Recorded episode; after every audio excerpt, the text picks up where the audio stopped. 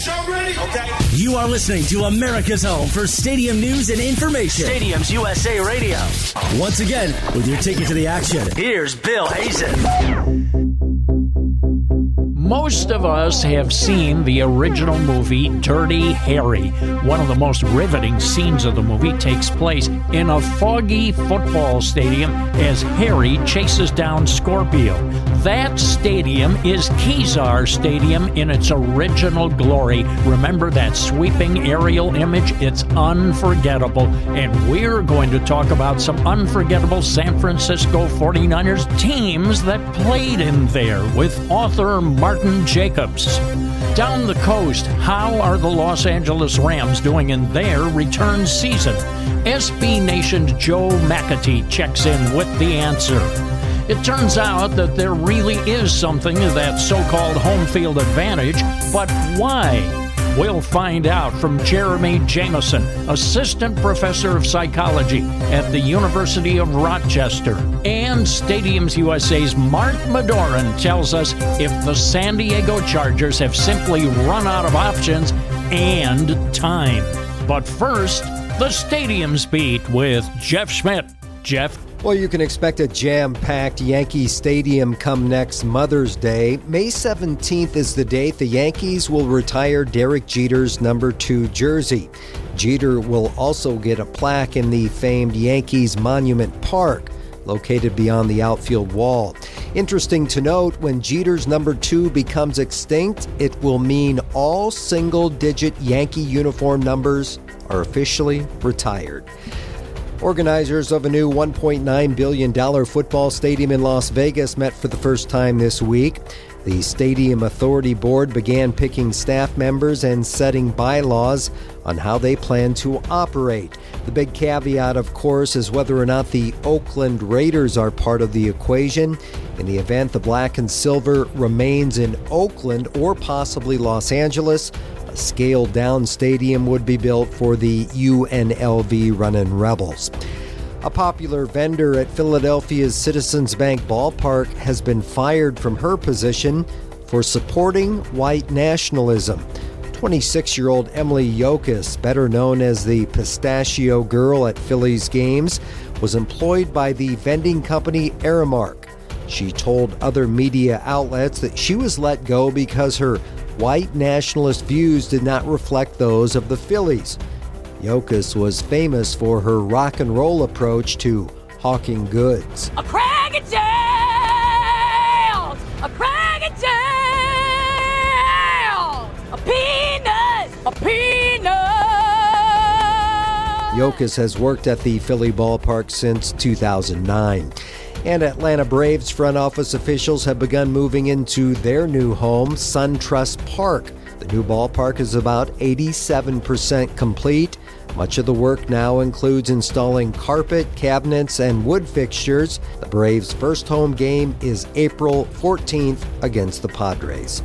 Bill, that's the very latest. Thanks, Jeff. The Rams are now in LA and working their way through their inaugural return season, and it's been a rough year, at least on the field, and uh, perhaps to a degree at the gate. We want to get an update on this from Joe McAtee, the editor of Turf Show Times, the SB Nation site that is your one stop shop for all LA Rams information.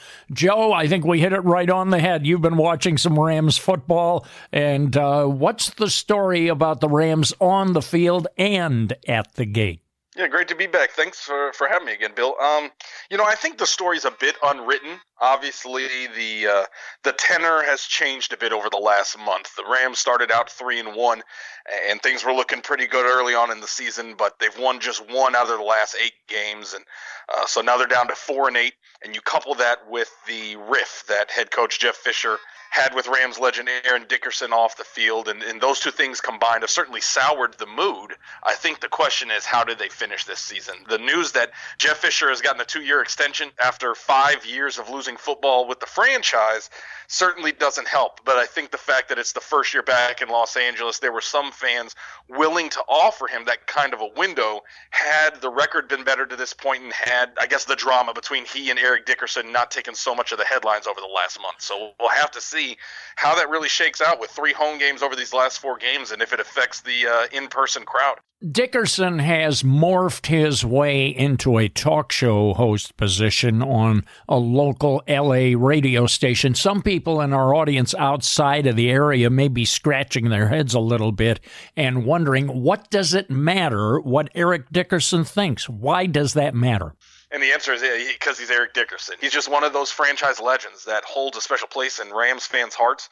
Uh, a lot of Rams fans still feel that uh, he wasn't treated uh, the way he should have been back when he was a player after coming out of SMU. Um, and because of the records he put up and some of the playoff success he had, and the fact that he stayed in Los Angeles, he really became uh, not just a Rams legend, but a Los Angeles Rams legend. And so a lot of the local fan base that stuck with the Rams through the move to St. Louis and obviously uh, had that fandom renewed now that the team has uh, returned really feel that this was a line that couldn't be crossed and definitely couldn't be crossed by Jeff Fisher, somebody, despite his past in the area, isn't as seen as much of a Los Angeles sports figure as Eric Dickerson is. So it's a bit as if you've got a hometown guy coupled with his record with the team. Those two things, he's just not the guy that you want on the wrong side of things. And for Fisher to come and kind of burn those bridges in year one just isn't a great look, regardless. Well, with this as a backdrop, the new Kroenke world, as we have called it here, the groundbreaking on that has taken place. You've been there, you've reported on this. Lay it out for us, Joe. Where is it right now? So I think there's three things that you can kind of break this down, and the first would obviously be the stadium itself. They broke ground. It's on the site where Hollywood Park used to be. If uh, if people know the LA area well, right south of the Forum where the Lakers used to play. So a great area to have you know a central hub for a professional sports franchise and mm-hmm. they're targeting the 2019 season to open it they've already secured uh, super bowl 55 in uh, early 2021 it's part of the olympic bid package for los angeles they're working to get you know college football playoffs there and uh, March Madness, college men's basketball tournaments there, those kind of things. Uh, so that's number one. Number two is that it's really a campus uh, for the NFL. You've got a stadium, you've got performing arts venues, you've got what's going to be an NFL Network satellite uh, studio, and, and really wants to use this as kind of a trampoline to other markets, to Asia, uh, uh, you know, beyond Asia into Europe, and, and really use the, the reach that Los Angeles has as a market to help uh, export not just the Rams, but the NFL. You saw that a couple weeks ago when the Rams went to London before the bye week. They went to London directly from their previous game against the Detroit Lions. The New York Giants stayed at home in New York and practiced all week. So the Rams were out there as a brand ambassador, not just for the franchise, but for the league as a whole pretty fascinating circumstance. Joe, as always, we want to thank you for the visit. Continued success with Turf Show times, and we'll look forward to catching up with you down the road. Anytime, Bill. I look forward to it. Thanks. We're going to come back with more of Stadiums USA right here on SB Nation Radio.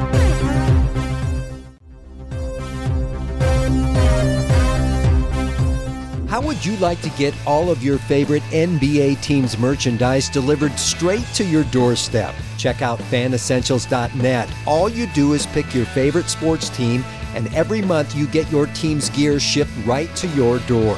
They find the sports gear so you don't have to. Each fan box comes packed full with amazing gear. It makes a great gift idea for any sports fan.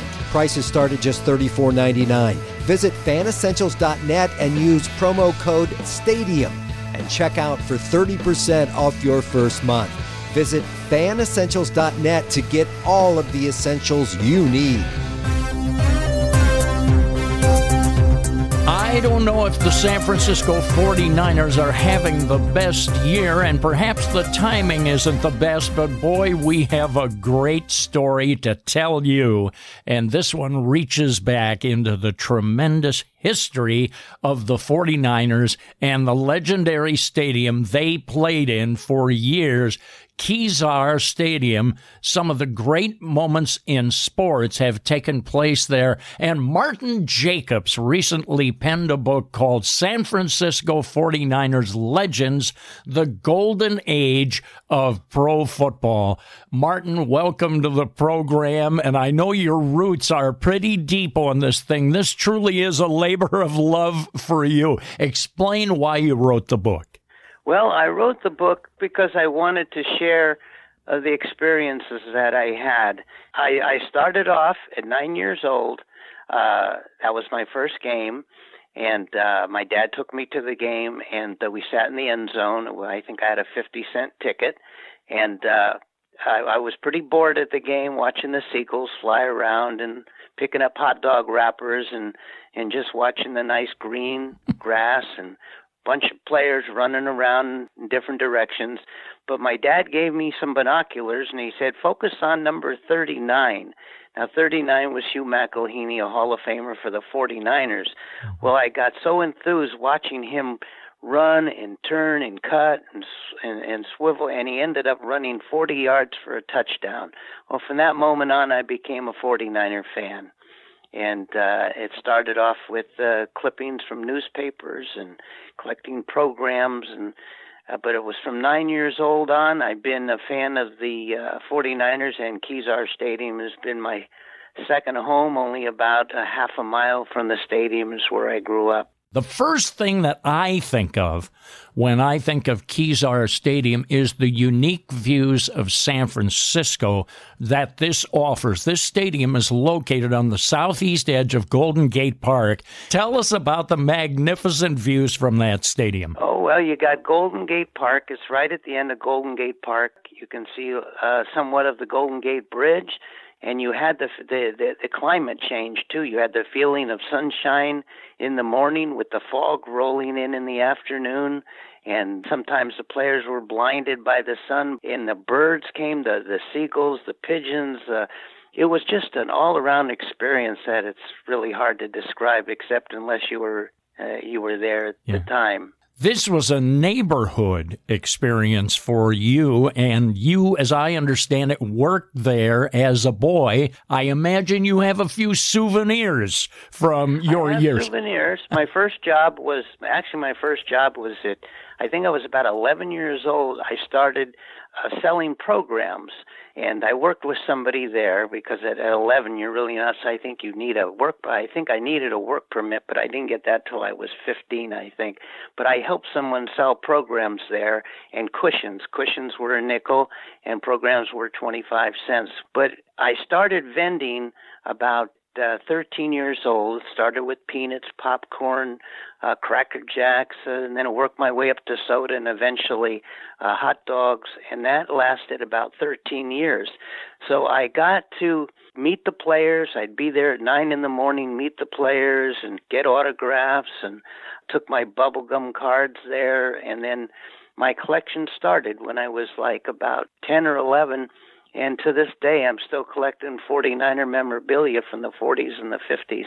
So it really is the combination of two great loves of your life, it sounds like to me. The 49ers, obviously, who you followed from a very early age. And it seems to me that Kezar Stadium increased that bond that you've had uh, going. Well, you know, back. you know, Kezar is indescribable. In fact, the, the thing that the, that the fans are missing today going to a 49er game is we could go on the field and after the game talk to the players, walk with them to the locker room. And I remember one game in particular that stands out to me. See, I was able to get onto the field at halftime, which normally the the patrons or the paid public could not do. But I mm-hmm. had an uncle who was a security guard on the field. So when the two minute warning came to the bench, he would turn his back and I would run onto the bench. So that was a that was a set up play for me. So when I was on the bench, I collected uh, chin straps, a uh, couple of bloody towels, uh, a lot of different kinds of memorabilia, and so it it, it became a, a, a procedure that I did each game and And that was my life. Martin, talk about some of your favorite players from those years. Obviously, that was the showcase in the area for some of the best football talent that existed. And tell us about some of the players you remember. Well, my favorite player, of course, was Hugh McElhenny, number 39 because of his open field running. But then you had Y.A. Tittle, who was our star quarterback. And the thing about Tittle is when Tittle left the 49ers after 1960, the 49ers considered him maybe too old or washed up. He went to the New York Giants and led the New York Giants to three championships. So Tittle's greatest years was with the Giants, but he was a 49er in my heart from 1952 to 1960.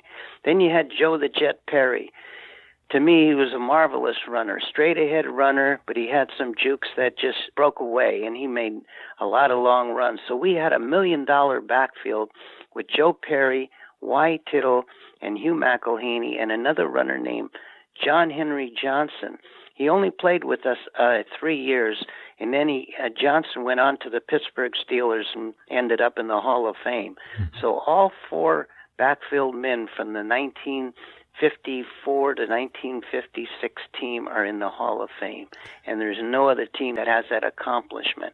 Martin, we associate Kezar Stadium almost exclusively with the San Francisco 49ers, but in actuality, the Oakland Raiders actually did play in there themselves for a period of time. Unpack that for us, if you will.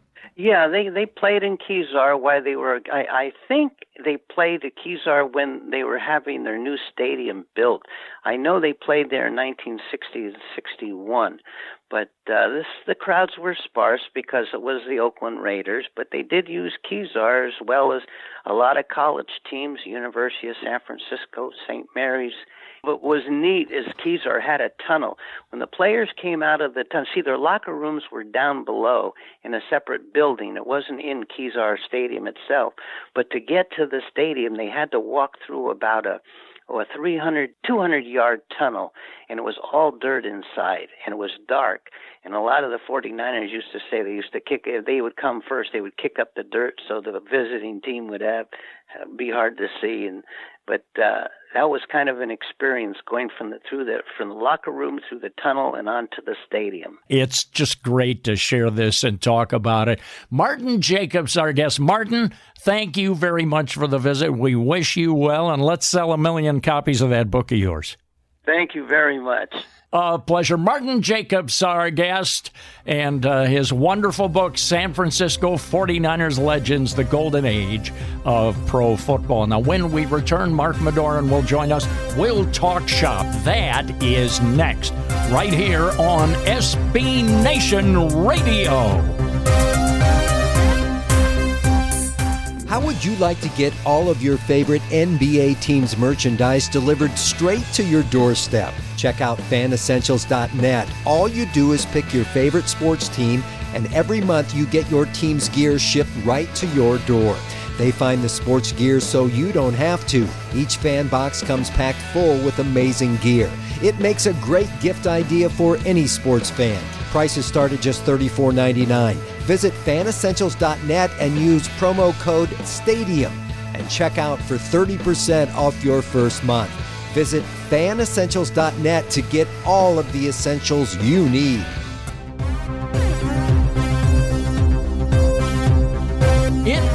Time to talk shop once again. We examine this week's stadium headlines. We'll go to the water cooler where Mark Medoran, president and creator of the Stadiums USA website, is standing by. And if you don't already know it, let's remind you that Stadiums USA is the preeminent source for stadium news and information. You can listen to our podcasts of each program Test your stadium knowledge at our quiz site. Everything is available at stadiumsusa.com. And one of the stories, Mark, which they will see there, is not good for San Diego regarding efforts to keep the Chargers in town. Rumors running rampant that the team could be headed to LA Mayor Kevin Faulconer of the city of San Diego sat down with Chargers officials this week. Anything noteworthy there, Mark, regarding stadium talk? I really don't think so. The tone in San Diego is definitely different than it was before the election. The voters sent a strong message to the Chargers with a poor showing of only 43% of the votes to increase the taxes on a hotel tax that doesn't even affect the residents. Here's the big issues. The Chargers have one year option to become tenants at the new Kroenke World Stadium in Inglewood, which is outside of LA. That option expires in about a month in the middle of January. It seems near certain that the Chargers will be moving to LA to share Kroenke World, which brings up some other potential questions. LA had no NFL football team for 20 years when the Raiders left town and returned to Oakland. And they did that because of lack of support in Los Angeles. Now, years later, can the LA market really support two NFL teams? I really wonder about that. So it's a really interesting scenario. And you'll have to stay tuned to Stadiums USA for the continuing daily saga, Stadiums of Our Lives. Well, hey, boy, are you right about that. You know, San Diego today, more than perhaps any other city in the country, is the city with no facilities. They've failed twice with NBA basketball and pro basketball in general. They had no facility for it. They couldn't recruit an NHL team there if their lives depended on it. No facility. Other than baseball, there's virtually nothing there. How can they hope to build a professional sports environment with what they have? I really don't know, but I know Mayor Faulconer is very unhappy to see the Chargers leave town, but there's no way he can fix this in a couple of weeks. They've had 15 years. Mm-hmm. Uh, uh, owner Spanos has been very, very um, patient about trying to get this done. It hasn't been done, and there's no other options left for him except to, I think, accept the offer to move down the road. The league has already approved it, and so I think that's his only option left. Mark, we've reported on universities beginning to sell alcohol at stadiums and arenas. We got in on this really very early in the life of this show. Numbers are now coming out on beer sales. What are we seeing here? Well, the numbers look interesting. Ohio State reports revenue from beer sales totaled 1.1 million for the entire season. By contrast, the University of Texas at Austin reported sales the same, 1.1 million. That was only through the first two home games of the year. So they're doing a lot better job at Texas moving the alcohol into the stands. But you have to remember at Texas that they sell both hard liquor and wine, and they only sell beer at Ohio State. The University of Minnesota sold 830,000 in beer and wine through their first 4 games this year. So, although Ohio State may have ranked 3rd in the uh, CFP rankings, they lag far behind in the alcohol revenue uh, polls at this point. So maybe they'll do a better job next year. They'll get some some better drinkers on camp. Mark, although he didn't come out and say it, MLB Commissioner Rob Manfred intimated this week that he is not going to wait forever for the Rays to put a ballpark deal together in the Tampa St. Pete area. I wonder if he's looking out west and seeing how long they twiddled their thumbs in San Diego. I don't think he wants to go through that. In his words, did he issue a warning shot to the Rays or to the people in that area? His comment was that there's going to be some action taken, and if it's not by the Rays, it's going to be by MLB. He did not set any firm deadlines, but he implied that forced relocation is possible under MLB rules. He also commented that a new facility needs to be appropriately located within the Tampa St. Pete market.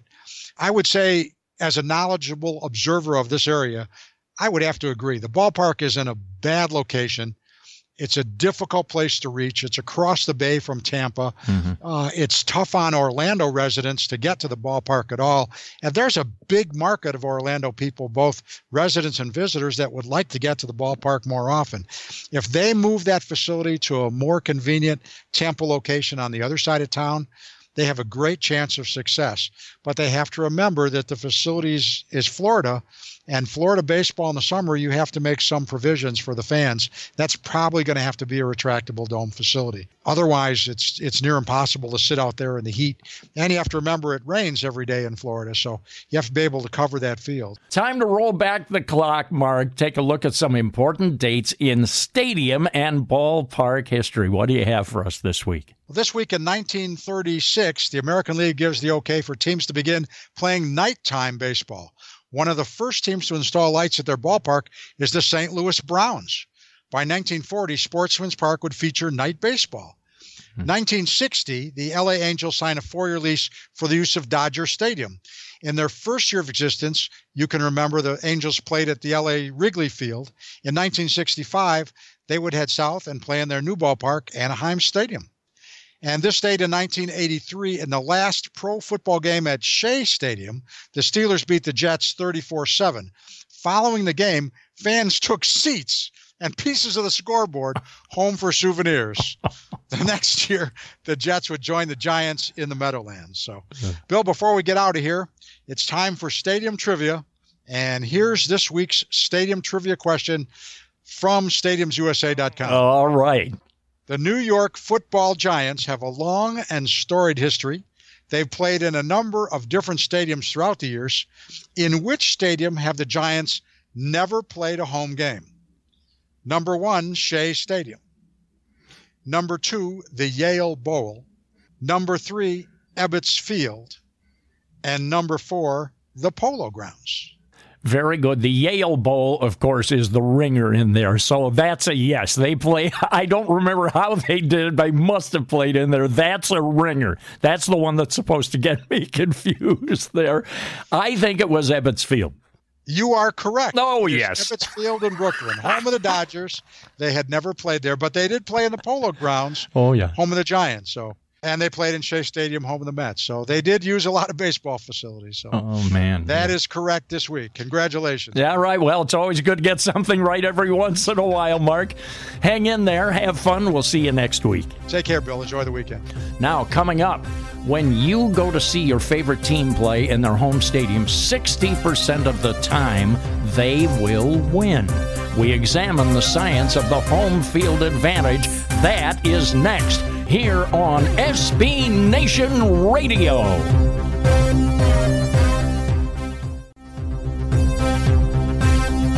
Fascinating topic in sports is the so called home field advantage. We all know about it, but really, what is it and what are the characteristics that help to make it?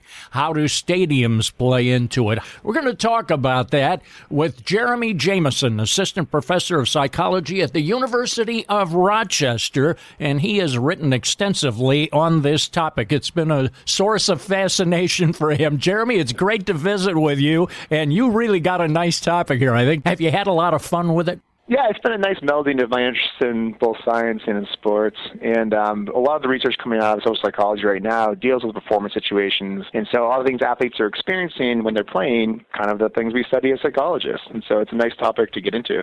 Certainly, the home field advantage is there. I've observed it as a broadcaster for many, many years. I've uh, observed many unusual and different twists to it.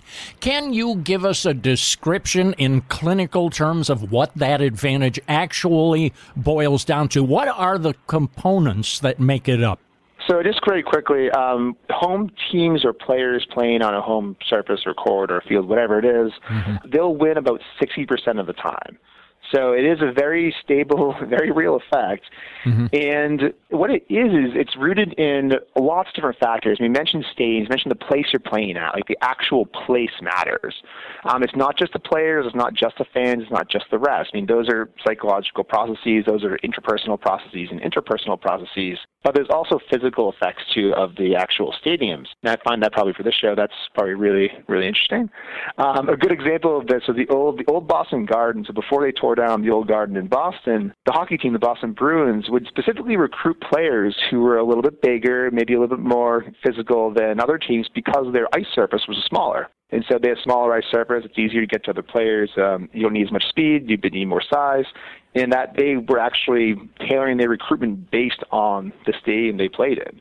So you have effects like that. You see this also currently with, I mean, if you can, couldn't tell, I'm a big Boston fan. Uh, the Red Sox play in Fenway Park, and so they'll get guys who can kind of use use the monster, use the wall, and kind of go off the field there. How about the fans themselves, the nature of the support that the fans give? We all know great cities that have support. Boston is one of them. Here in Chicago, certainly the fans are very well known for having a rabid degree of support for their sports. How does that factor into it? Yeah, I mean, the fans are introducing, um, I mean, in psychology terms, it's like a social value of pressure. And the athletes are playing a game and they're getting immediate feedback about whether their performance is positive or negative.